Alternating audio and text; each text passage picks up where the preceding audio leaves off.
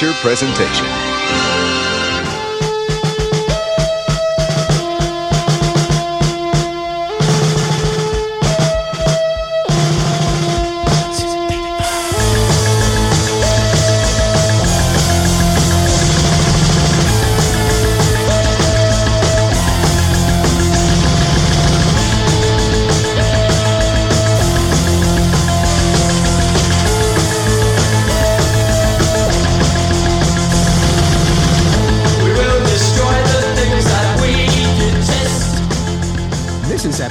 38 of the Florida Sound Archive podcast. I'm Jeff Kaiser.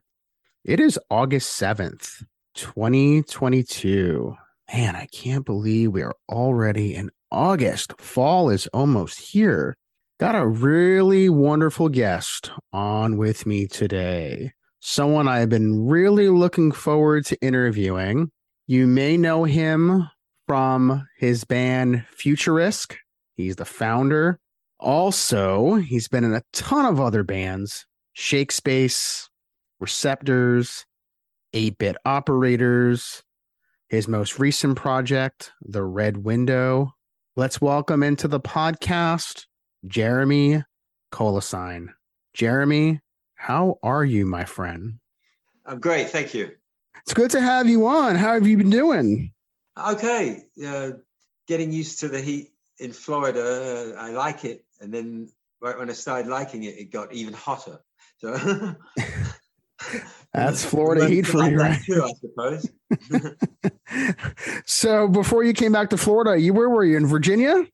yeah, uh, Roanoke, Virginia, where the uh, Blue Ridge Parkway crosses the Appalachian Trail. Beautiful place. You're originally from the UK, right? Yes. The accent, I mean, just gives it away, right? yeah, we still got our accents. Me and my whole family still have. Mine has a little twang. It almost sounds a little Australian or something now, I guess. But um, How long have you been in the US for? I've been here since I was 13. So it's um and I'm now in my 60s, you know. So I've been here most of my childhood was in in the UK. You know, I, I sometimes I wonder why we still have our accents, and I think it's because they uh, tried to. Uh, growing up as a Cockney, they would force you to learn not to speak Cockney. Like to this day, I can't even fake a Cockney accent. So when you came to the US, was Florida the first place you came to? Was there somewhere else you came first? No, we came to Florida first. Why Florida? I think it's mainly because they had sort of um, the cold wasn't good for the uh, for health reasons. Hmm. You know, I think it was good for them. You know, it was uh, it's uh, London was really sort of bad at the time, and it would be for probably about another decade. So, What part of Florida did you land in when you first came here? um, Pompano Beach. It Okay. was uh, actually with yeah, uh, and um, and so I'm still it's still here. Like I'm right here in Lighthouse Point right now. So it's really part of Pompano Beach. Mm-hmm. Right. Um, it's, I like it. And It's um, right, just about five minutes from Deerfield Beach, which is really nice. What were some of your earliest memories of music? And did your parents have any influence, or who were some of your biggest influences too of that time?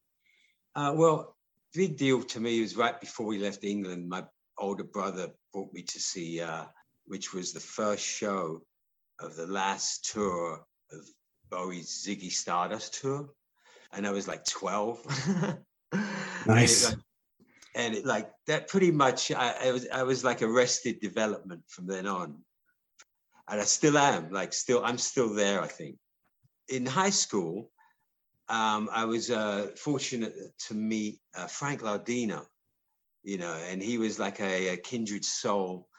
First gave me some uh, some slack in gym because I had a uh, Elton John Yellow Brick Road shirt, which I totally deserved the slack he gave. But then I had to explain to him why, because he had a Yes T-shirt, and it's like, oh, and so I told him, well, you know, I went into the whole Genesis better than Yes thing. So, and then the reason I had the um, Yellow Brick Road is because there's so much awesome synthesizer on the album. You know, uh, really, if you listen to it, it's a great album. And I'm not a music snob, right? So I proved that to Frank Lardino.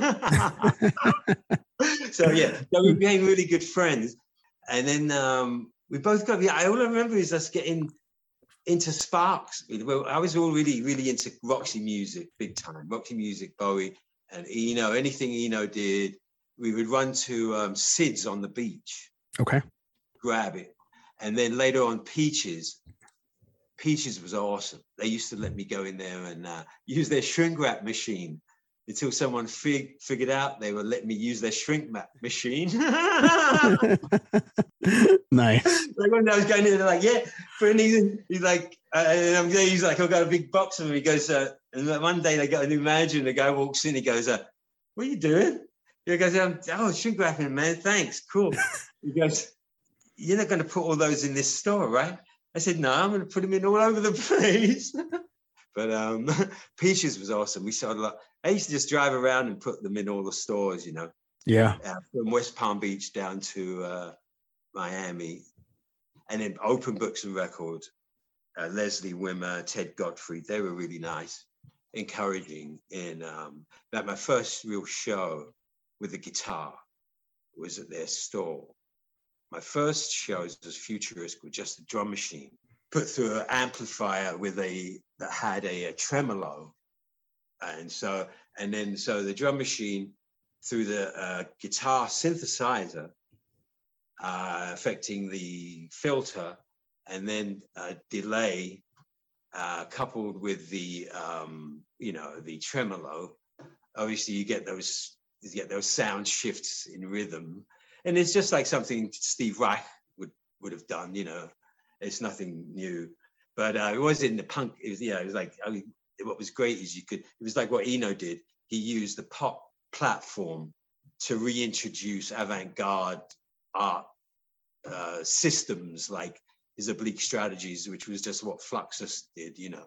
So this was just the same things. Like, okay, if I can play anything, I'm going to play anything. So my, my first show was actually at the Premiere Lounge, and I think the Happiness Boys also.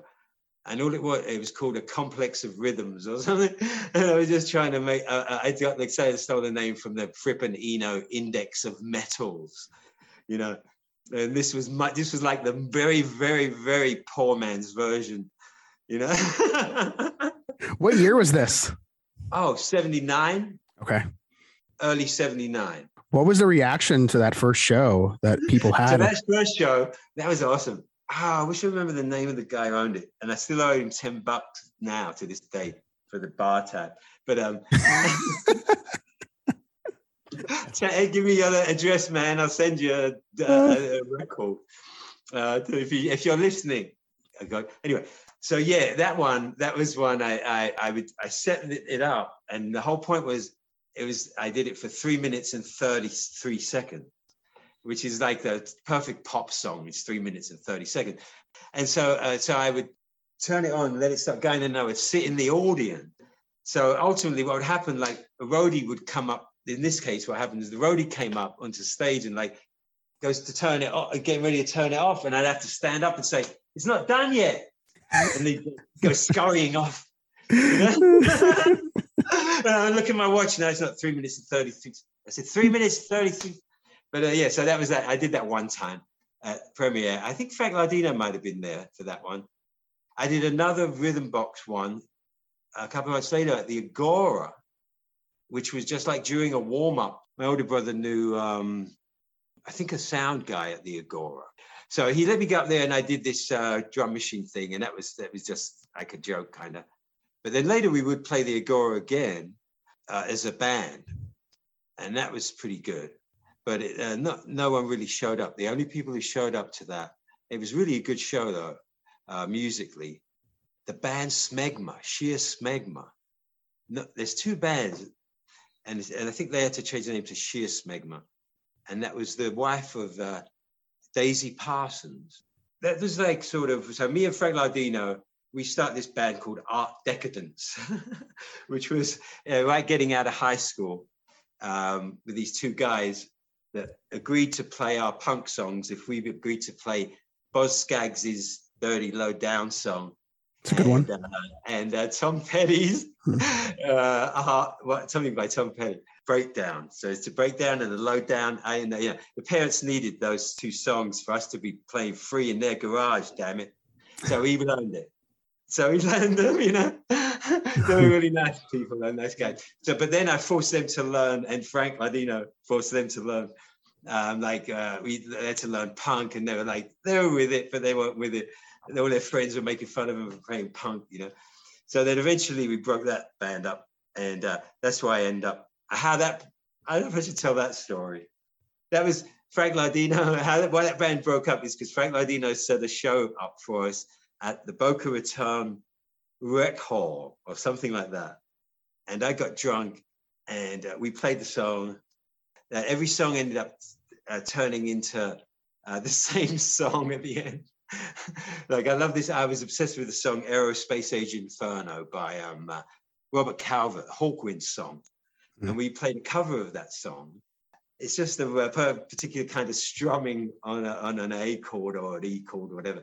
So at the end of every, so they when they would ask for a uh, request that I didn't like, you know, it would start off serious, and then by the- halfway through, it turns into Aerospace Age Inferno version. I think one was "Take It Easy" by the Eagles.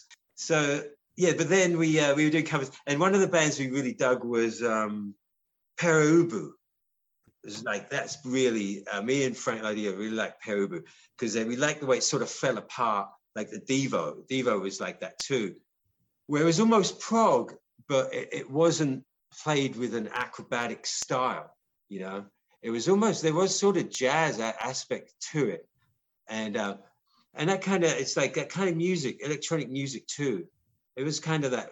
A lot of times you, would, I don't. I started thinking like we were pretty much doing it for other musicians, you know, like other because there was no one in, no one around that was this. I don't know who we thought was going to hear it and like it, Right. other than the people we liked that were famous and stuff like, which wasn't that far, fle- you know, far flung or far fetched or whatever, you know, to, to in retrospect, you know. Who was the first person down there that really took note of what you were doing and took it seriously? Cameron Cohick, the journalist, he's awesome. He's now a lawyer. I had to say, really, the only people who showed us any love down here were um, journalists. Paul Beeman was, um, okay, my first entree into the uh, punk scene was um, I went to see the E. Okay, I was hanging around these guys that brought out this magazine called Mouth of the Rat. It's a really important part of beginning of punk where wrote about like cichlids and uh, everything. And I went and saw the cichlids with my old with my brother. Um, it was at the place called the Tight Squeeze, and they they were great. They actually they did they were encouraging too. It was encouraging. Um, Debbie Denise, I mean, she was like really, she was as good as like one of the Runaways or something. And uh, Bobby Tack, man, he was like ready for big time. I thought they were great and even like the bass player and everything and, and the guitarist um uh, he had another band after that um uh used people or something they were having trouble finding audiences. You know you call something punk people didn't like the word punk so they came up with new wave and then the punks like don't want to use the word new wave because it's like selling out and then you say oh well we better now go, go with new wave. So that's what we did you know so you go with new wave and then uh, before you know it it's dead.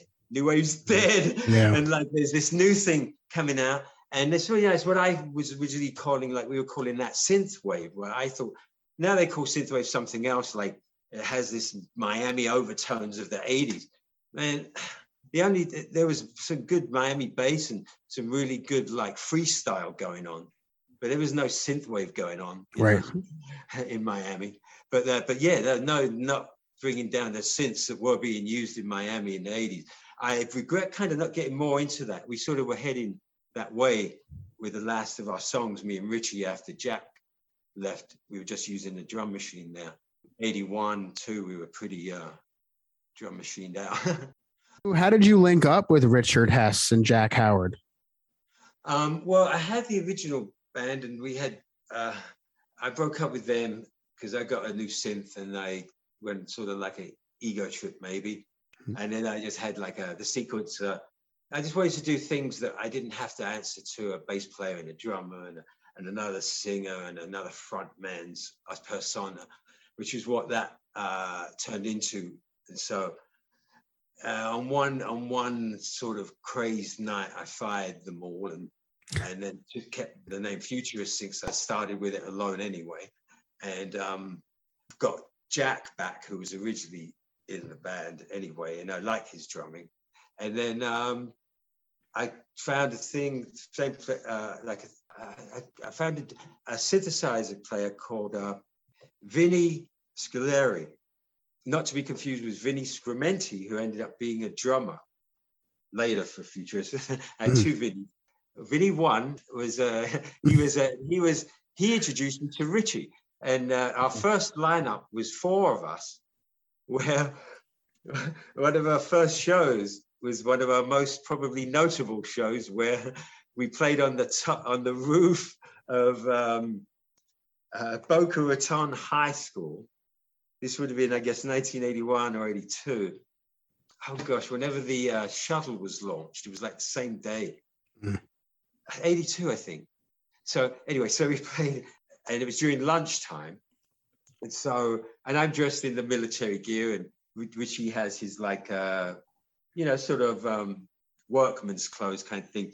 Jack has his sort of military stuff. And then uh, Vinny Scoleri, I, I apologize if I'm saying that wrong to anybody knows him. Uh, he not no longer with us, but um, he did become a UFO hunter after this, and he's proud of it. But this is all. Um, he was up there in a flight suit, and a yellow flight suit, and a cap, and like I think he even did the thing underneath, like under the chin.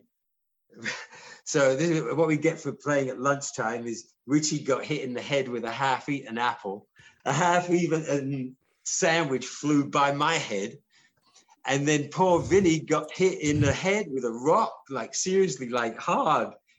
You know, it was like really got us kind of mad and like swore at the kids. I'm pretty sure I swore at those kids that day. So um, yeah, so then we played, and I, was thinking that's what we get for playing at lunchtime, man. You know, the uh, sandwiches and apples flying everywhere. So uh, uh and that was um, a girl named Jan set that show up for us, and I, I always felt bad because I was supposed to help her with her um, talent show. And then after that happened, he's like, "Man, I ain't going back to that school. Or if I do, I won't. I, I won't eat first. So, would you say that working with those two guys though was like the like was that like the best years of Futurisk at that point? Yeah, yeah. It was like when we didn't know what we were doing, but yet we what we did was cool. Like as we every, what we thought about, like I'm thinking about what we threw away and what we kept, right? So which bad ideas uh, didn't pan out. That with that lineup, it's like digging for like leftovers. You know what I mean? That because because even those will have something. Uh, it's like, oh man, you know, some, there was something that we thought was just a devo- you know, it wasn't enough for a song or now it's you know you, you needed an ABA and a bridge and all that. Now you just need an A, you know. Mm-hmm. you know right. It's just back to linear writing, which is like you know it's you know it's comes, funk comes from, and Eno sort of brought that back in, I think. But um, but it's uh, you know who knew that you could get it if we were bold enough to just keep going and just do put that out. It would have been braver, you know. Yeah. Were you guys just like musical partners or were you friends outside of the band you hung out you went to shows that sort of thing yeah, we, we were friends i mean uh, me and jack were more friends because we uh, you know i'm sort of uh, you know like there's some guys do they drink some guys they don't drink some guys do drugs some yeah sometimes the, the, the cliques kind of break up unfortunately sometimes they uh, people uh, gravitate to people who have the same sort of habits and stuff. And that is probably, you know, that's their downfall always. And there's, there's a boring old story, uh, the sort of thing, yeah, they, every band has that story, you know, so and so went this way in drugs and whatnot. But it definitely well, did play into it, you know. Mm. Uh, but no, I don't think it affected the, um, you know, there was more psychedelics than, uh, and what ruined it at the end, you know, it was used creatively and to create things and not to party like and it wasn't like to like uh, just like when we started a band other bands were getting it to get girlfriends and stuff you know it's like whatever which we were i guess subconsciously but it wasn't it was to put out something that even if no one likes it like uh, 10 years from now you say look what i had balls to do you know so that way it doesn't matter you never worry about making money right because Right. because then if you lose money it's like well well how could I have made money with that? Right. It's, you know, it's, it's sort of you never feel defeated, you know. Let's take a moment to talk about the very first release from Futurisk from 1980. It was the very first seven inch release. Uh, there were two songs on it What We Have to Have and You're in the Army Now. And then when the box set came out fairly recently, it had a different title called The Sound of Futurism. So, can you talk a little bit about the first seven inch and the history of that one? Yeah. Well, um, I went to this competition. Uh, I added my guitar to the drum machine thing. I had this sort of uh, musical thing with the drum machine and synthesizer. And then uh, Wilton Manors, they had a uh, competition um, for original music. There was flyers lying around, and I said, "What the heck?" But it said there was a uh, the prize was like six hundred dollars and like six hours of twenty four track recording time. I thought, well, well gosh, you know, uh, it said, what have I got to lose? So I show up to this uh, uh, thing, and there's a guy with a 12 piece orchestra, and it's like, oh my God, that's it, you know. And then, um, so he does his with a mandolin and like everything, flutes and uh, recorders, and it was beautiful. He's like, man, well, at least if I lose, I'll be glad I lost to this guy you know, uh, he deserves to win. And I did absolutely didn't think I would win, but it was based like 90% on originality or something. Mhm. Like me being up there. They've never seen anything before. So I get up there and and the cord, the cable thing kept cutting out. So one of the guys had to come and like hold the cable for me. So I thought, oh, this is a nightmare. What a nightmare. I'm playing and the guy's like having to stand there, hold the cable, you know, this is so bad, you know. He's going, yeah, you know. And so, and then I end up winning. It blows my mind. and so I take that money and I spend it on, um, I use the money, I form the band and call it Futurisk. I get, so it was just me, Frank, and, um, and, um, and Jack. And so Okay. it's all overdubbing me on the guitar and the bass. And so it's really the first time me playing bass ever. I'd never ever played a bass ever. On that record, you hear it. I, we have like two an album at least worth of stuff that I recorded with um, Frank Lardino, um, Jeff Marcus, and um, Vinny Scrimenti. And they're, they're all good, but I, they're too poppy and I, yeah, the words are embarrassing. So then they left. They started that. They started that uh, Radio Berlin. Weren't they like one of the only other bands down Yeah, in South. Florida at that time that kind of had that more electronic rock sound? Yeah, yeah, well, they took carried on pretty much what we were doing. Uh, Yeah.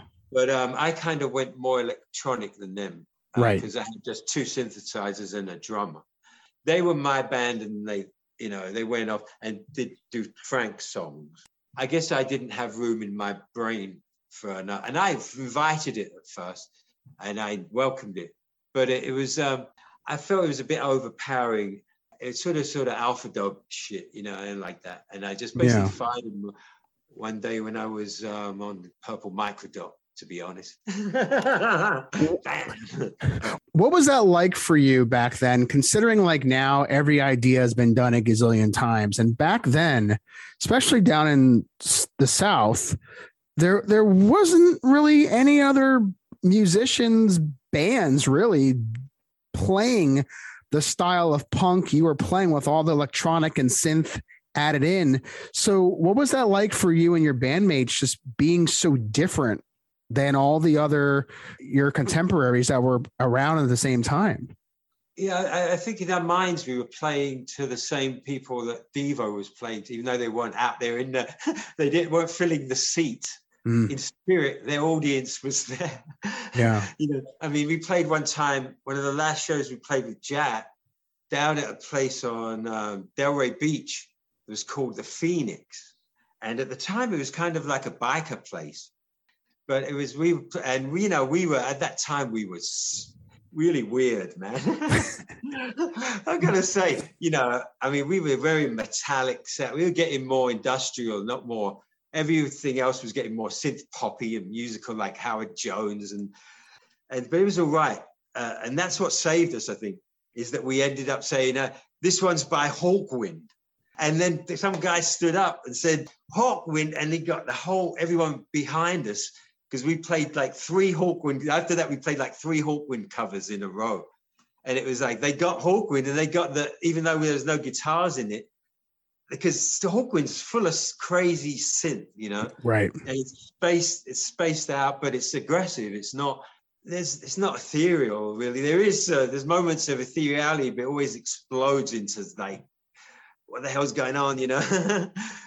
they, um, that's what that, that lineup, the three of us, I think we were more synth punk than anyone. I mean, I know Suicide, they are the most synth punk of all because they started it in in, uh, in New York.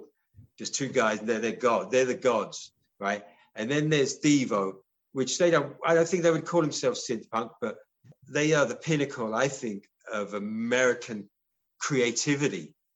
Period. In anything, in pop, that's what I think of Devo. That's why I did a tribute to them in Ape Operator. Yeah. I mean, um, you know, you, that's what kept you going. You know, so we, we were just hoping someone like that would hear. it. Like I sent a record to to Red Star back then, the Red Star label. Suicide was on. You know, Martin Rev and um, Alan Vega and Marty Thau, who, whose name I didn't know at the time. And uh, you know, I never heard back from them or anything. And I, I sent a, a record to because probably I didn't get to them. You know, I didn't know who to send stuff to the only fan mail I ever sent was to John Foxx when he disappeared. and uh, you know, from Ultravox, they were a big influence on it. One of the most popular records, I think, of in the discography of Futurisk. This is the one you typically see most often uh, when people refer to the group, the piano uh, player piano EP. I'm sure you know not only this record, but also the first one that I showed too. They can go for a pretty penny on online. The originals uh, can go for for hundreds for hundreds of dollars. You, you all know I don't get any of that, right? Yes, I do. Yeah, yeah, of course, of course. Uh, that goes all to the person who's selling it. so, no, uh, elective, man. Hey, so I'm all up. I'm all up for rewarding early adopters of everything. That's the only reason we're talking about this is because I was an early adopter of the synthesizer, you were. while everyone else was. Those guys were all sort of giving us the finger, man. I mean, yeah, I don't want to get. I don't want to get that way. I don't want to get all like sort of like that. But it's true. We were. They, they you know, they the, the, the guitar guys. To me, they were still playing Chuck Berry chords. That way, I didn't see the subversiveness in that. They're playing Chuck Berry riffs and stuff. I like the American punk, early American punk. You know, like the Ramones, and a lot of that's because of the again, that it's so so intelligent. The lyrics and the songs have such a.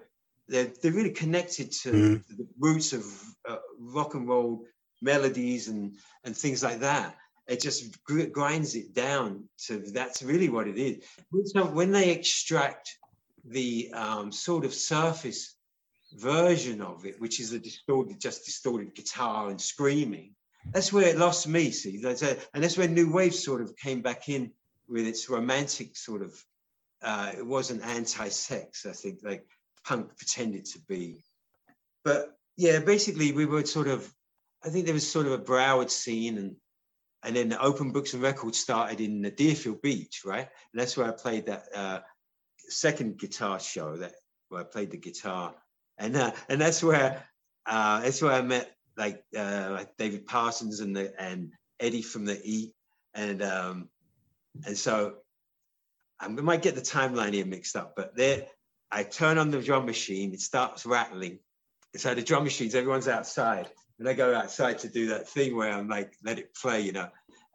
and then and then Eddie O'Brien from the Eat goes, ah, what's this electronic shit? and I said, oh, that's me.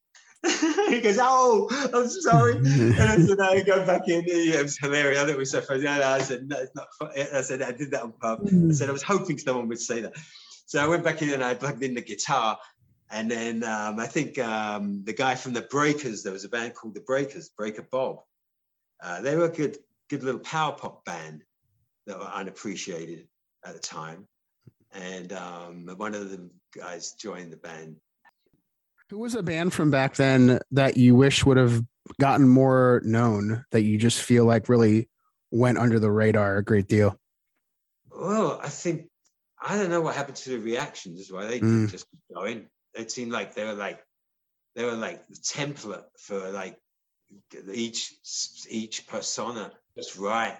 You know, you could just keep going. I don't know. I don't know. I don't know. Maybe uh, personal things and stuff. But anyway, I didn't know too much about that. The E. I mean, people do keep going, but why? You know, it's like uh, like why would Futurisk stop? It's because it's like why why at the time it doesn't seem like uh, you did need to keep going. Here's a great example, right? And I think you probably haven't heard this. I never any, heard anyone never ever mention this band, Black Box Approach, up in West Palm, and then and, and also a band called Crossfire Choir. Great little scene was going up there in Jupiter. I like that scene. We played up there a couple of times, and uh, Black Box Approach, they sounded as good as like sort of like um, Duran Duran. And that, we're talking like 81, 82. They're already pretty perfect with the, their musicianship. And, and we were then getting into that band like Japan. And uh, so they were already like doing it. And it's like, man, they're awesome, you know? We were determined to do it that way. And, and so each song we did is actually an example of a different way of trying things. Like some one of them might, you know, you can hear the sync pulse be turned up Mm. on some tracks. The pulse that was driving this uh, sequencer and the drum machine to be in sync, it deliberately turned up, you know, um, things like that. Or uh, you can hear where something's like, um, so much of it is manually played, which uh, was, uh, that makes it synth punk too. And then the other thing that makes it more punk than a lot of the other stuff is that we did it all ourselves, 100%. Like we weren't waiting around for any label. Even to do the video, people came up and did just did it for us, you know. Right. Like our video, we got more views on that than even the songs and stuff. The Army Now videos, like that was, that's why all that, that's an unedited video. That's why you see all like the, the stuff in the background. Like uh, now the Meteorite one, that was edited. So that's put together. But the Army Now one's great because you see like, they're supposed to see me like running around and all that. Veronica Vasisha, you know, she did this um, um, box set Right. she I left it completely up to her. And she Box did an amazing job. And she, I mean, this is how amazing she is. I Mm. was like, so I really wanted that uh, 1982 version of Army Now on there. There's no room, you know, with, the, all the, the, the seven inch vinyls. This one on the flexi disc. Yeah, yeah. Mm, That's the one on the Flexi. mhm. She put that in there as a surprise for me. And it's like, Okay. it blew my mind. Isn't that awesome? That I mean, that's is. the kind of people I deal with in the music business. man. It's like, Yeah. oh, just doing what you want. I don't think anyone's ever told me what to do ever. In the eh, even on that when I had the Kraftwerk tribute. That's the one only person who ever told me what to do. Ralf from Kraftwerk. If he said he didn't like that song, it was gone. Yeah, that's the only person. how much of an how, mu- how much of an influence was Kraftwerk on you? Oh my God. That's there'd be no that. So Kraftwerk, uh, Kraftwerk just totally absorbed your life. Like as soon as you brought uh, Trans Europe Express album, anyway, uh, you had. I mean, we had heard Autobahn, and you know, again, it was. It seemed like maybe a flash in the pan to someone to actually figure out how to write with all the this. You know, you know how hard it is to write even a like a A B part on those old sequences, like Giorgio Moroder did. Yeah, yeah. The A, B, and then the bridge. For the bridge, you'd have to record it separately and then splice the tape because you only had st- 16 steps. You know, you know what I'm saying? That's what they did. So a lot of that stuff, when you hear things more elaborate than 16 or 32 steps, they've spliced it. So, um, I mean, especially like on um, something like, uh, I, I believe so, switched on Bach. And that time, tapes were used a lot. They're like tape, they tape a piece, tape a piece, because their, the, the sequencing power wasn't there, you know. Were you a fan of uh, Wendy Carlos too? Yeah, yes, absolutely. Mhm. So the, the Clockwork Orange, Um, and that was another thing. Bowie was using that too to sort of promote himself. His whole his whole image was like Alex. You know, he had the sort of space oddity photography. He was like the first guy I remember sort of wore, wore his influences on his sleeve, uh, which I really appreciated. So it's like he really told you what to go. For, you know, sort of they sort of held, held your hand, say, hey, "Go check this out. Go check that out." And I know I'm sure a lot of artists did it, but he did it in a way like I think that was uh, sort of unselfish and uh, since then, it's become the norm. You know, I mean, it's become the norm for people to wear their influences like. And I, I mean, I kind of do it right from the beginning myself on that Futurisk record. I mean, there's a lot of nods, you know, to Kraftwerk and Mm. like the uh, push me pull you thing. That's the story about the funny thing about that, you know. I mean, Kraftwerk blew our minds, as I was saying, and to hear like actual constructed songs because there was Tangerine Dream, right? And they were great, but again, it was ethereal and it went off. It was a, it was one, it was linear, you know. So yeah, so you have that thing going on, but still, no one's really writing songs, you know, until Kraftwerk. And Kraftwerk comes along, and they've like got it like perfectly right the first time, and it's um, it, it's it's timeless. They're like every single album from then, uh, you know, up you know everything they did is that each album like decades from the last album so you try and just get in try we just got to the point where we we sounded a little bit like um trans europe express Hmm. and then they come you know then man machine comes out and then uh, like uh um, computer world came out. He's like, ah, I give up, you know. but it was like, but it was that's what we in that. That's when we the song "Push Me Pull You." This was on that um, Cherry Red compilation that came out, and that's where we take the drum machine and we're putting it through the synthesizer, and then Jack's playing with it, and then there's some like smatterings of uh, you know amateurish Casio, you know, and um, and then some bad funk guitar, like it sounds like a sample but isn't, right? And then also in my mind, there's a song by um, um, Psychedelic Furs on the second album, I think. Uh, I love their first two albums Yeah. uh, called uh, "Wedding," the wedding song. So that, that- I had that in my mind with the drum, and then so Jack did that, and we put him in the bathroom to try and get the sound, which was a thing we read like people did like in the fifties and stuff. But Okay. we did it to try and sound like the nine, the, what the nineties were going to sound like, you know. And so we, we we got the drum machine out, and then we and we put the keyboard. We think, yeah, man, this is going to be like a cross between Trans Europe Express and Numbers. And then we're driving in the car and listening to it on the cassette because we're recording it on Richie's cassette by Mm. this Portastudio, four track. And then, then we put it on the AM radio. And I, gosh, I, I'm so embarrassed. I don't remember this, the, the call letters, but it was the funk station, the, the R&B. And then Soulsonic Force comes on, you know, with the, uh, the- Africa the- yeah, the, the, Mm. it was not the sampling, but the to- total lift of uh, the Trans Europe Express Right. with the drums from Numbers. It's basically, but they didn't sample it; they actually played it. And we look at each other like, "Oh my god!" Like we, what? We're late again, man. You know, it's like that was so that that's what so that came out like in '82 on the vinyl.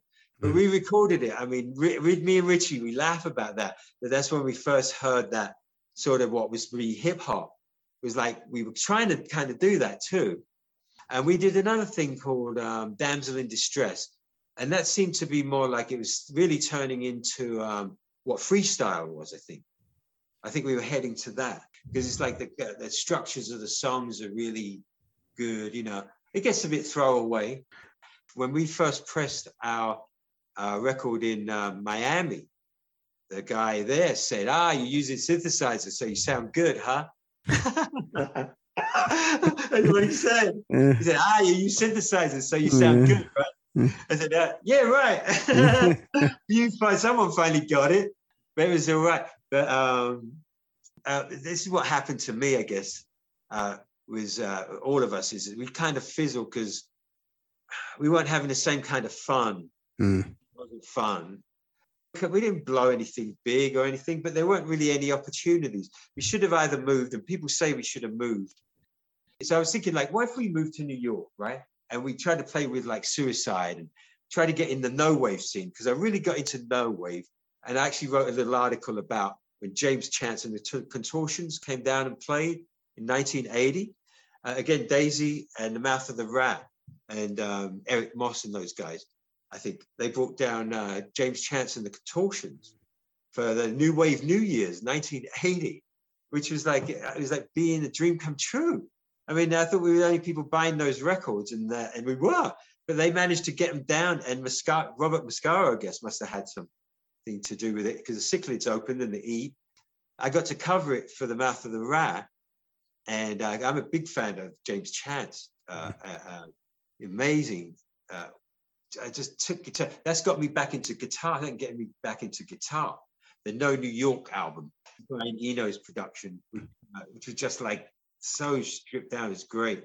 A lot of the articles I've read have said that the futuristic shows back in the day were legendary. What made those shows so legendary?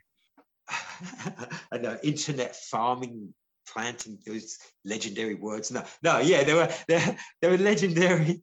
Uh, in, for real though, they were. Uh, they're legendary.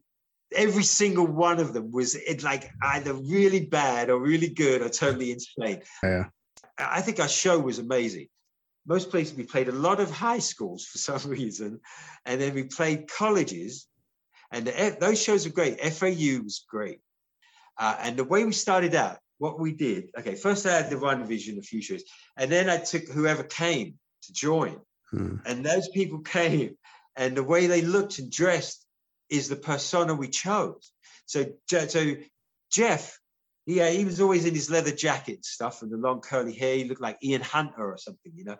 And then, um, and then uh, Frank Lardino, me and him were really into Sparks, and we really dug like um, Ron Mael, Mm. uh, you know, that he would like. You know, look at his watch and stuff like like the, the, the singer was getting on his nerves. He, he had something better to do than play the piano. That kind of image. So uh, Frank would be the. I mean, I guess he, he was preppy, pretty ahead of his time with the preppy thing.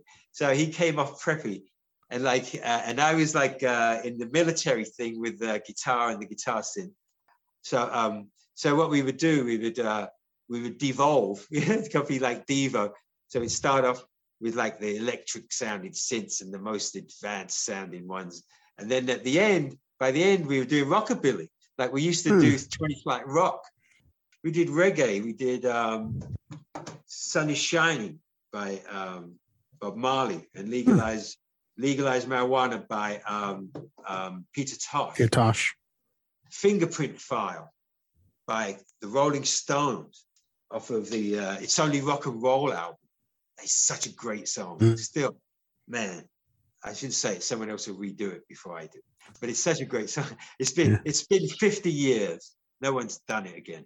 So we do we'd filter in these songs, which now they sound like real obvious covers, but no one knew knew them back then Right. our audience, there may be one person that hung out at open records or that would come up and know. I mean, the others, no one had heard those songs yet. So some people would think they were our songs.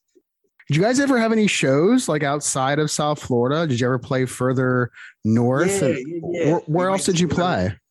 Um, we played up in um, in Georgia on Peach Street, right in Atlanta, Georgia, and it was a place called TV Dinners.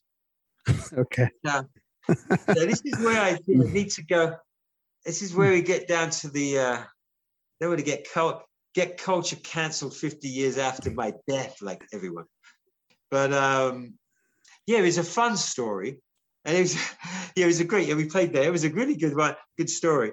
Uh, we played there, and it uh, we didn't realize till the second day that it was uh, all transsexuals. and it was good. My, we thought it was like I said to Jack, like, man, these women are beautiful, man, but they- they're not talking to me or anything. Like really stuck up. And so then the next by the next day we knew it. It was like, man, we just you know, we had fun. It was like, why these like but Jack went out, like I think to like uh, you know, smoke a cigarette, whatever, uh, come back and he said, he's Jeremy. And he was like, Yeah, I know, I know, Jack. Yeah, it was memorable. And that was um they said, yeah, we made it back. The acoustic guitar, I brought an acoustic guitar with me to, to smash on stage. And it never got it never made it to the Uh, didn't even make it to the stage um, in the hotel room prior. But um, so anyway, yes, but that was uh, that was a good show. They were good shows. I mean, musically they were all really good. Um, I wish there was more footage. Uh, I mean, there's I don't think there's any. There was one time we played in a freezer.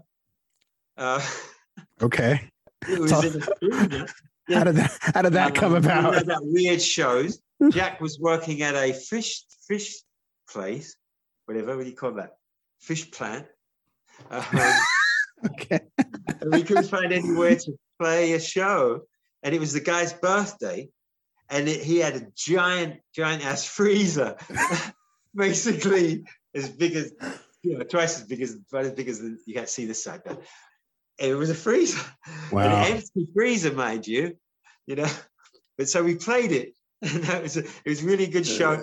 People came in, we stood in the freezer. we got paid pretty good. I mean, we probably Wow. got paid real good.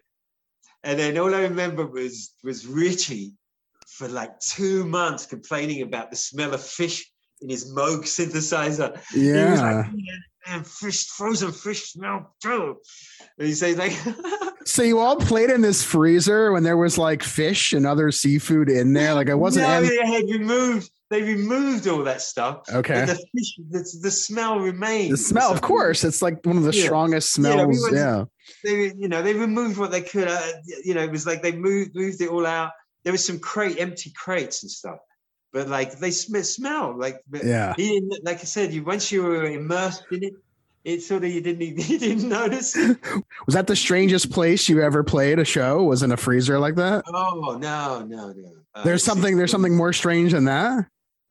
Yeah but Futurisk now if you want to get outside the realm of Futurisk Yeah. Yeah. Futurisk is only the first five years of this Sure. ambience. Where was the strangest place you've ever played? again, I don't want to get culture cancelled and laugh at certain things. But anyway, I don't care. But I, um, there you go. but, uh, where- no, I'm just kidding. I'm over. I'm, uh, I'm being. But um, sorry. But uh, this was the one. This was the last gig of Futurisk. It's a sad story actually. And uh, by this time, Jack was gone, uh, missing. We don't know where Jack was. The last see getting his jobs. Uh, Jack was awesome. He's my best friend. Now, I'd say we'll I will reconnected with him later in, uh, in 2010 on Facebook, only to find, and I'm I'm going down a rabbit hole here, but I got to mention before I forget that he became a really famous Elvis impersonator, Interesting. fact, mentioned in the book and everything. It's in a book called I Am Elvis. He's in it. It's on my on one of the Facebook pages. I posted pictures and stuff. But yeah, anyway. So Yeah. so Jack was uh, Jack had uh, disappeared, Hmm. and then so me and Rick, we used to practice at my brother's house, and we'd play all the time, play all the time, and the people across the street used to hear us practice and all that. They asked us to play a show. Uh, Jack was gone, and it was just me and Richie. And then I would sometimes like practice there by myself, like to records and stuff like that. And then they asked uh, the, the people across the street, God bless them, very nice people. I guess they heard us practicing and and they said they would they would we'd like to play a show, and it was at a barbecue, you know, for the blind. And we did we'd like, yeah, we'd do it for free, you know. We don't mind. He goes, no, no, no, we just they got a budget, you know. It was like so we say he took the minimum, whatever, you know. And so Richie uh, agrees to do it. We show up to this thing, and then the only place to play is like right by the freak, freaking barbecue. the Richie's got his icy, icy fish smelling moog. It won't be much longer, you know. Yeah, so we start playing this thing, and then it's under this this um sort of like a shelter thing. My synth, I don't know about old synths were very unpredictable. There's a little thing in those old things called a J wire that would like hook up the sound with the Mm, you know the button you press. Right. you know the key. So when you press it it goes up to the next key etc etc so here we are first song you know and here without jack and we've got a drum machine. My synth that has all the sequences and stuff in it like gets stuck on one note I need to try and explain this to people, but I don't. know. so you know, and this is a barbecue, and it's for the uh, uh, visually challenged. So, and it's supposed to be like a, you know, to be nice to these people, not to torture them. You know. Mm. Right. oh God! So like here we are, and I said, Richie, Richie, please, I don't know where to go. I got, I got to hide. I don't know what to do. You know, uh, and he sta I look at him. He turns around, and his face is covered in like grease and smoke. he looks at me. And he's like, "Son of a bitch, oh, bitch." oh my god! And then, uh, and so I'm standing there. We start trying to make it like some sort of hip hop, kind of, sort of a beat driven kind of. It's way too soon for that. You need like another 30 years before it's just like the bass part and the drum. You know what I mean? So, um, and so then uh, uh, here we are. And we say, well, he said we're going to play 45 minutes. And he said, yeah, but people are walking around in disarray, you know. And it's uh, so suddenly, while we're standing there, the guy, like the guy in charge, and it's always like a big guy, looks kind of like you. And then he's a big beard, always with a hat like that. Too, I must say. He was nice, and he's nice at the beginning. After this, smell of wafting weed, you know, with like a with a look on his on his face, like yes, sorry, it was Jack, it was the drummer. You know, we do, you know, and it's like, uh, okay, we'll never play here again. We know, but yeah, right. I would assume you were banned from playing there ever again. exactly. Hey, he's the drummer. He wouldn't be authentic. Come on. That's Uh, the- the weirdest yeah. show I've ever done was unfortunately uh, one where my uh, like my mom came to it, Okay. and my and my wife and my son.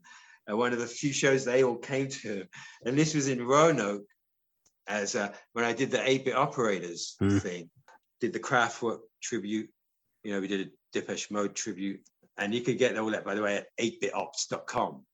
Anyway, so and um, Plug. so, um, yes, so I because of that, I um, I got some uh, interesting gigs. I got to do uh, some stuff in a museum um, with David Brown, who's an awesome curator, and then also I got to play uh, a- a circuit bent eight bit performance with uh, with a full symphony orchestra, uh, Leopold Mozart's Toy Symphony uh, basically what the the uh, intent was to transfer because I don't know if you know uh, Leopold uh, Mozart, the famous Mozart's father, Leopold, when he was a child, when he was young, wrote this little symphony. I think I got that right, might be wrong. And it's a, a symphony for toys. One's like a rattle comes in, and then a little toy piano comes in, and then all the little toys come in. It's called the Toy Symphony. So my idea was to take those things, and because at the time circuit bending was a thing we were doing, it still is a big thing. Circuit bending is a, where you make music from finding a, a circuit, opening up your speak and spell, and taping bits together wrongly, and then making them say what you do things more like what you want them to do, or totally unpredictably glib. So I did this thing where I used the speak and spell and a handheld theremin and a couple of other a Furby, a circuit bent Furby, to try and do this Leopold Mozart thing. And then, oh god, it was a disaster, really, because uh, it, was- it was five thousand people, and they didn't know it was a disaster. Uh, I mean, they thought it was that's how it was supposed to be. They thought it was supposed to be disastrous. It was good. It, it, there was two nights. The first night was that was the weirdest night because what they did instead of me hearing the orchestra and myself through the speakers and them also hearing us they put all the orchestra on one side of the of the like the hall and then all my circuit bent noises on the other side. So i can't hear the orchestra i was just making these noises it was like so i don't know how that went but it must have sounded horrible. Now the next night we played at night we played at virginia tech. All i know is my mum saying oh he he the conductor looks so confused. So the next day though we played at um, uh, Virginia Tech. I played Virginia Tech with the orchestra, Mm. and it went really well. And it was all really good. It was a smaller um, venue, and I was on a table and everything. And then it all went really well, except for one thing. and that's that I forgot to take when you leave the stage. This is nothing you learn if you do it. Stupid stuff, nothing to do with music, but you have to learn to take the batteries out of your Furby when you leave the stage. You know, you know that.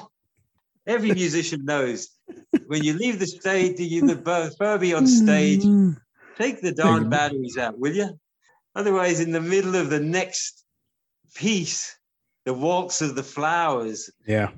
by Tchaikovsky, where the conductor tries to bring a tear to the eye of the audience, your damn Furby will, st- will yell out, mm. Don't leave me. and that's exactly what happened. And the, the guy to this day, the conductor thinks I did it on purpose. And I didn't. Oh wow. But like, he's like, they all cracked up. It was like, that's like the bet. That, I don't know. Did he confront you? Yeah. They were, first couple of security guards came back. Oh wow. and with all my gear in their arm, they got it all. And they said, he thinks you did it on purpose. I said, what?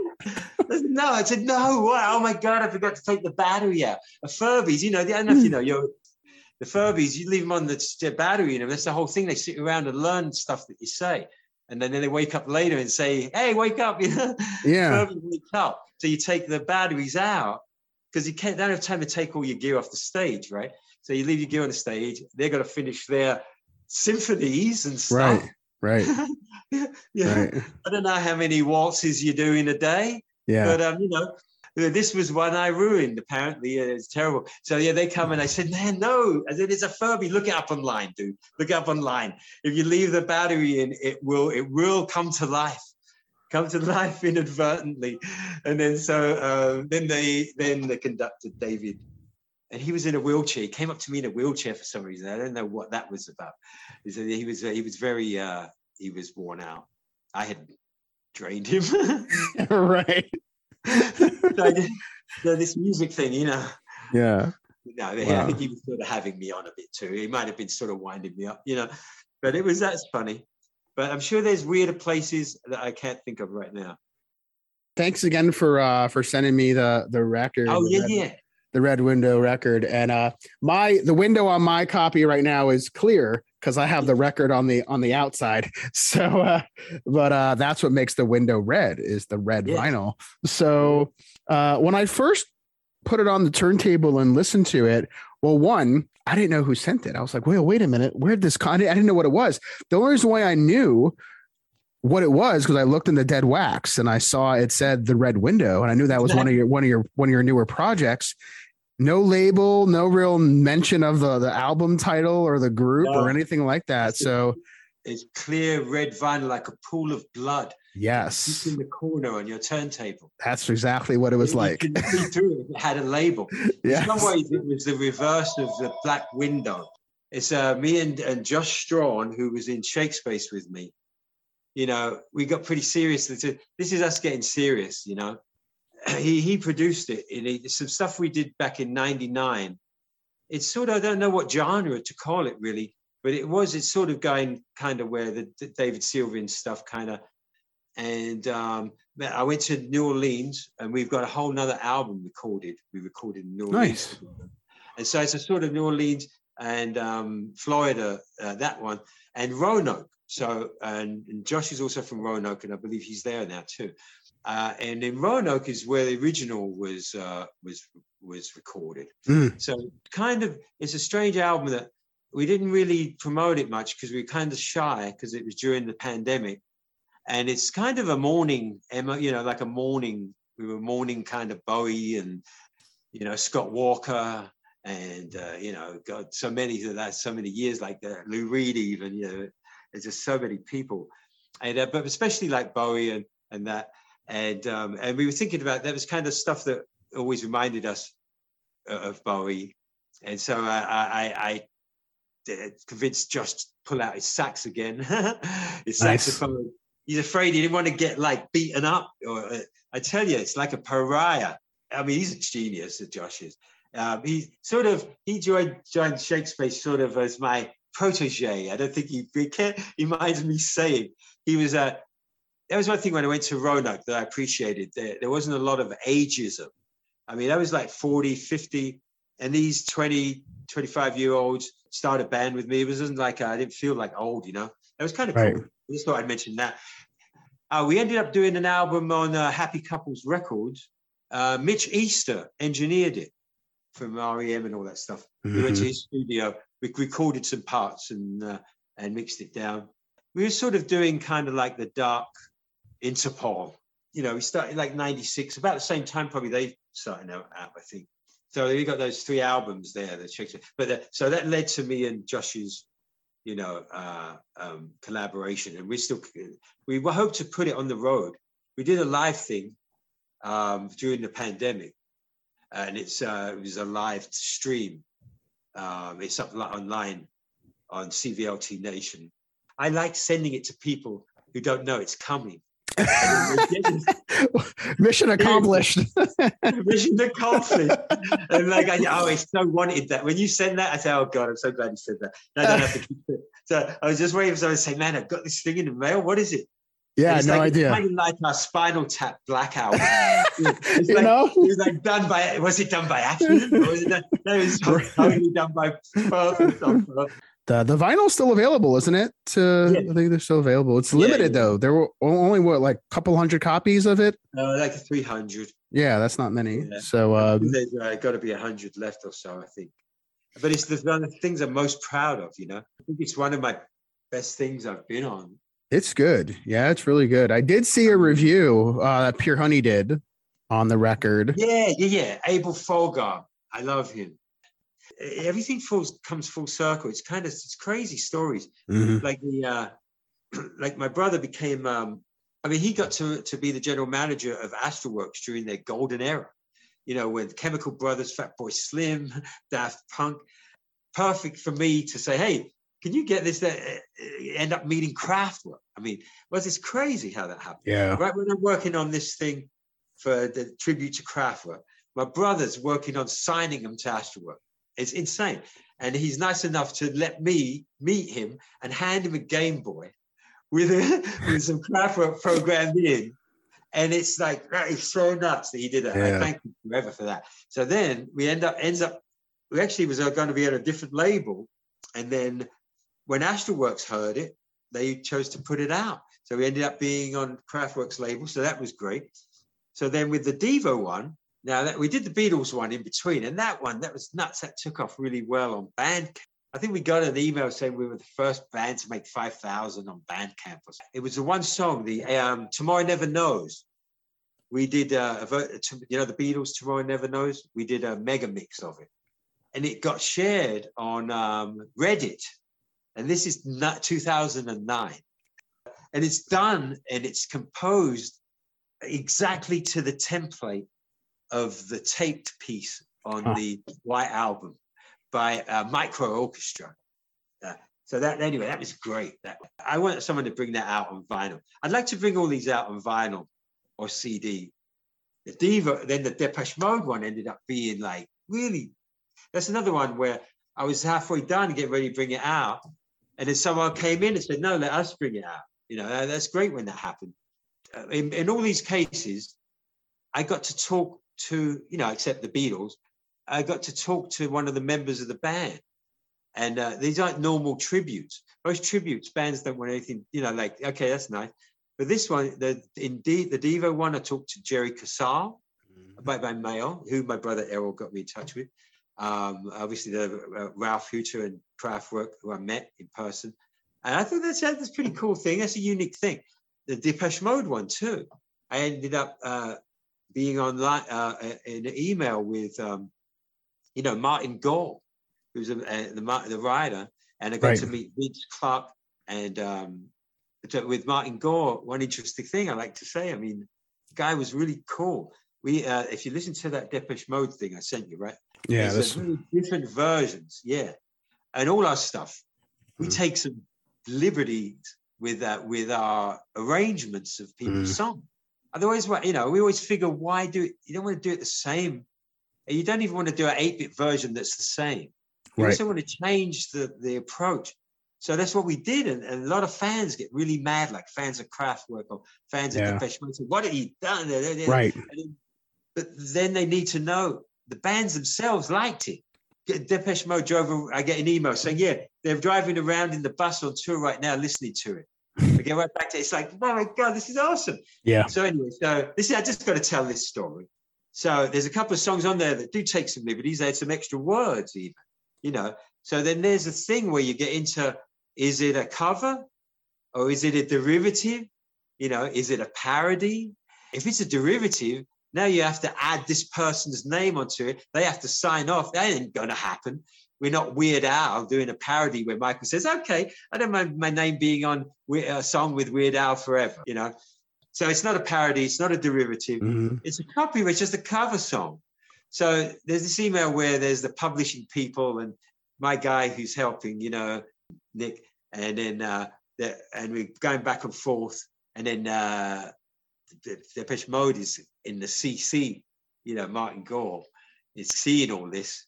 I say, no, it's not derivative. And actually, I, my response was about this one particular track where an artist goes into a, uh, he raps in the mid, he raps. It's clean, the song clean. Yeah. And in the middle, he raps his own words. Obviously, those words aren't originally in the song. So they're trying to say those are new words. So what I said, I said, no, they're not. Those are considered improvisation. And all of this is improvisation of this of the of the arrangement. The Right. arrangement's the same, the chord structure the same, the words are the same, the melody's the same. In the middle, there's a refrain where the guy takes a solo. Oh, it's not a guitar solo, it's a voice solo. And then we're arguing about it, and suddenly Martin Gore chimes in, says, I approve all these songs as covers. Awesome. He like shut them all up, like, hey, in my songs, I listen to them, you know. I guess is what he was thinking. But that's all he said, yeah. And he had to decide, it's his song. Is someone, is this a co- is this a derivative? Is it a cover? You know, is it a uh, parody? You know, I mean, you can see if they if an artist doesn't have a good sense of humor and you cover their song in the wrong sort of refrain, they could certainly see it as Exactly. and as a joke and like sue you. Yeah. Will there ever be a Futurisk reunion? Well, there can't be because Jack passed away, uh, so there can't be him. And Mhm. and um, What year? Did, what year did he pass? uh, 17 yeah 2017 and then it was um yeah we, we were planning to we were talking about it but we like we knew it wasn't going to happen Yeah. and then he just told me man he kept like it's like a lot of people it's just other it's not be a downer or anything but a lot of people in their 50s and stuff like nowadays in their 60s early 60s uh my generation they seem to get worn out you know it's like we were talking at the end where he was we were going to try and get like a little like a movie together where we would all get together and just try and get the third do a song you know like something like that. And just you know just for the hell of it. And then uh, but we knew it wasn't going to happen you know. I mean and then uh, richie and frank they're, they're around. The the drummer that's not on any of the recordings uh vinny he's a nice guy. I'm not sure if he still drums. I like him. I mean you could you could sort of put together a sort of bride of frankenstein version of Futurisk Yeah. you know but i don't- i wouldn't you know? It was like Mm. those guys don't they don't want to. I, I think maybe frank you know those guys might do a radio berlin or something. I don't know. They could do their thing. But i can do my you know if i wanted to do my songs i mean i did do uh, i did a version of lonely streets uh, with red window this live thing. You know so i i, I got like songs that had after then and before then. But they're you know i know i guess most of the fans i have are from futurists Uh, but i do have some fans from receptors too uh, Were you, were you at all involved in any way with any of the '90s kind of rave scenes that were going on? No, I think it was a mistake that I wasn't, you know, because I thought it was kind of over, you know, and that's what I said. Uh, I Futurists should have just kept kept doing what they were doing, or or, or I should have just kept doing. Instead, I sort of went veered to what I would felt like doing next. You know? Mhm, I didn't mhm. feel like getting more electronic. I just felt like sort of, I really felt like the guitar again, you know. I sort of got, I had a band called The Influence UK in Florida before I left. And uh, it was actually my first midlife crisis. I've had a few, but that was that was the first one. Well, mm-hmm. actually, it's pretty rocker. It's punk.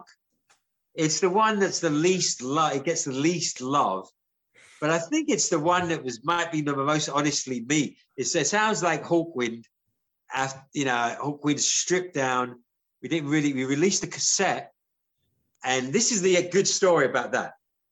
I brought the cassette to Peaches, and to the one in um, in West Palm, which was on Palmetto.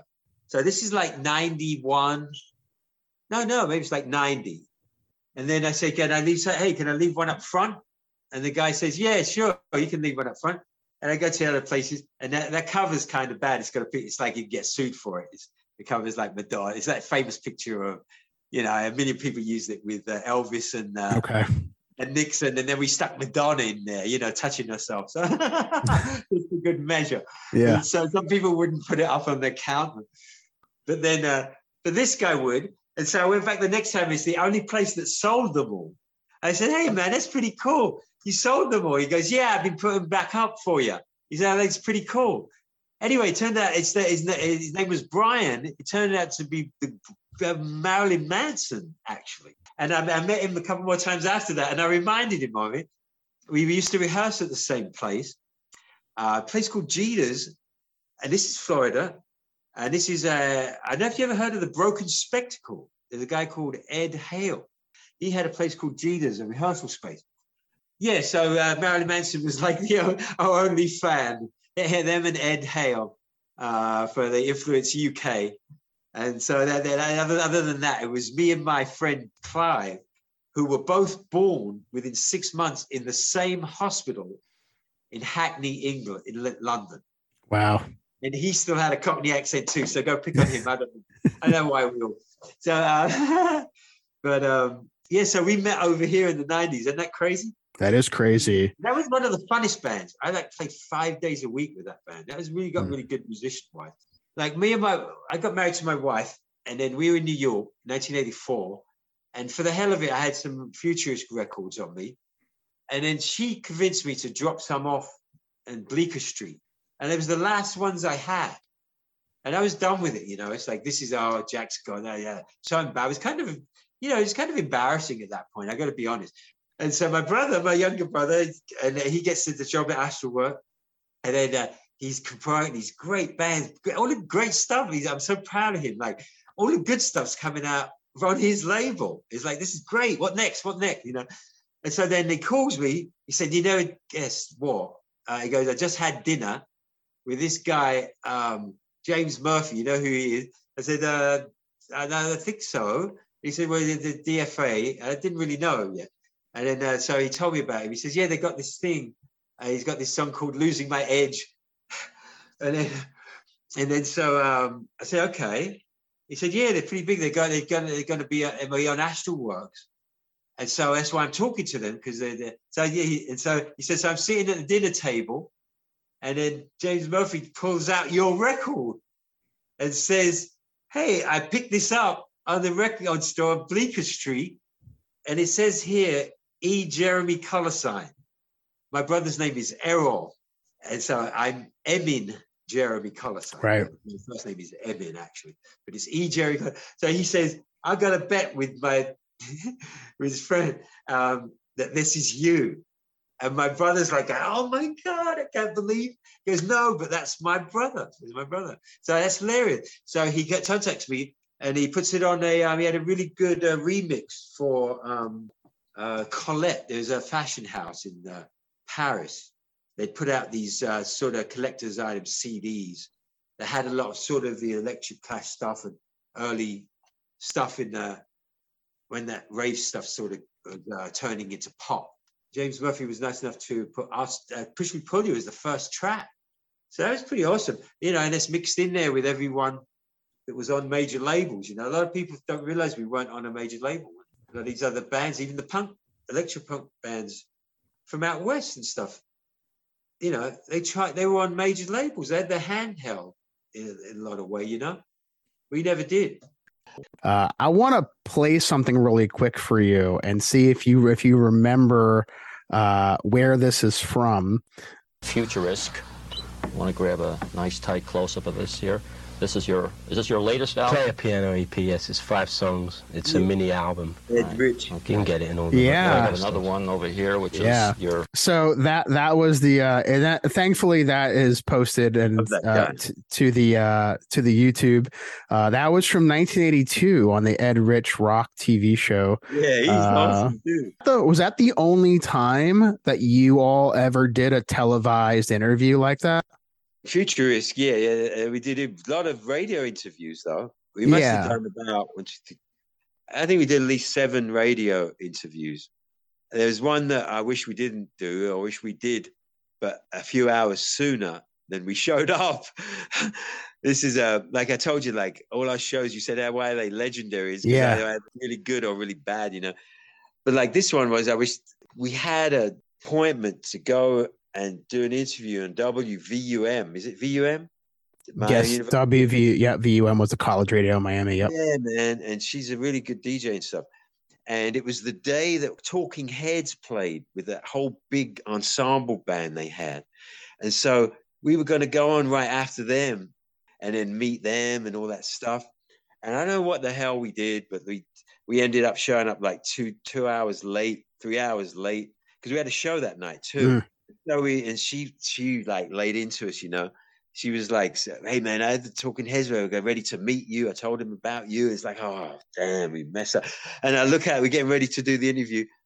I, I know we go on, we do the interview, and she sort of uh, hostile. I forgot her name. She said something like "futurist," because that isn't that exploitive of the futurist movement. And I said, like, uh, isn't this show cool? Isn't this show exploitive of the word punk? Then it was like the punk hour or something. And she said, yeah. so it got combative, you know. So then, um, and then I le- we were done, and Jack said something like, you know, Jack was a, literally a loose cannon, like he really, and he tried to make up for it by telling her how beautiful she was. Nice. Nice. Which totally went over completely like a lead balloon, you know. And then so as we're walking out, I look out the window and there's, there's talking heads.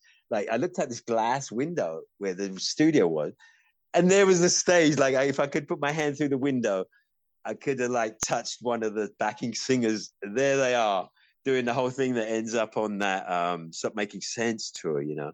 yeah. I felt like that it felt so bad that we that was like a myth that was a bummer that one. And we played that night and um that was not that was a like a really bad show kind of. it was just a bum.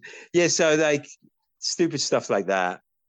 as we kind of close out the interview, I kind of want to give you an opportunity to uh, share any final thoughts, anything you want to share to supporters over the years, fans of your work. Uh, I'll let you kind of close out the interview with any final words or comments. It's amazing to see uh, people just finding work that you did a long time ago, you know, that you haven't touched and and just sort of watch it turn into something and you find out what it actually was because you didn't know what it was because it's like being in the forest for the trees you know you don't see the forest till you pull out of the uh, and look down on it.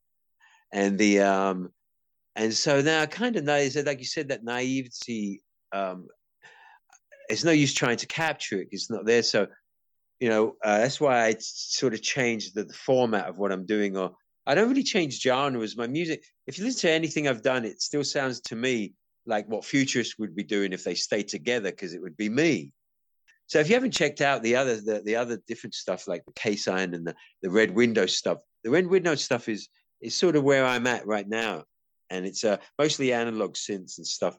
And but we're not snobbish like not total analog. Sometimes you want there's things you use digital for it's uh, you know there's we use a lot of uh, we used a few of the the um you know modular synths and i went through about a year and a half of being addicted to those and stuff and and i sort of went back to my old i like my old um you know my roland and uh, stuff that I can just write songs quick. I'm more into the songwriting part, you know.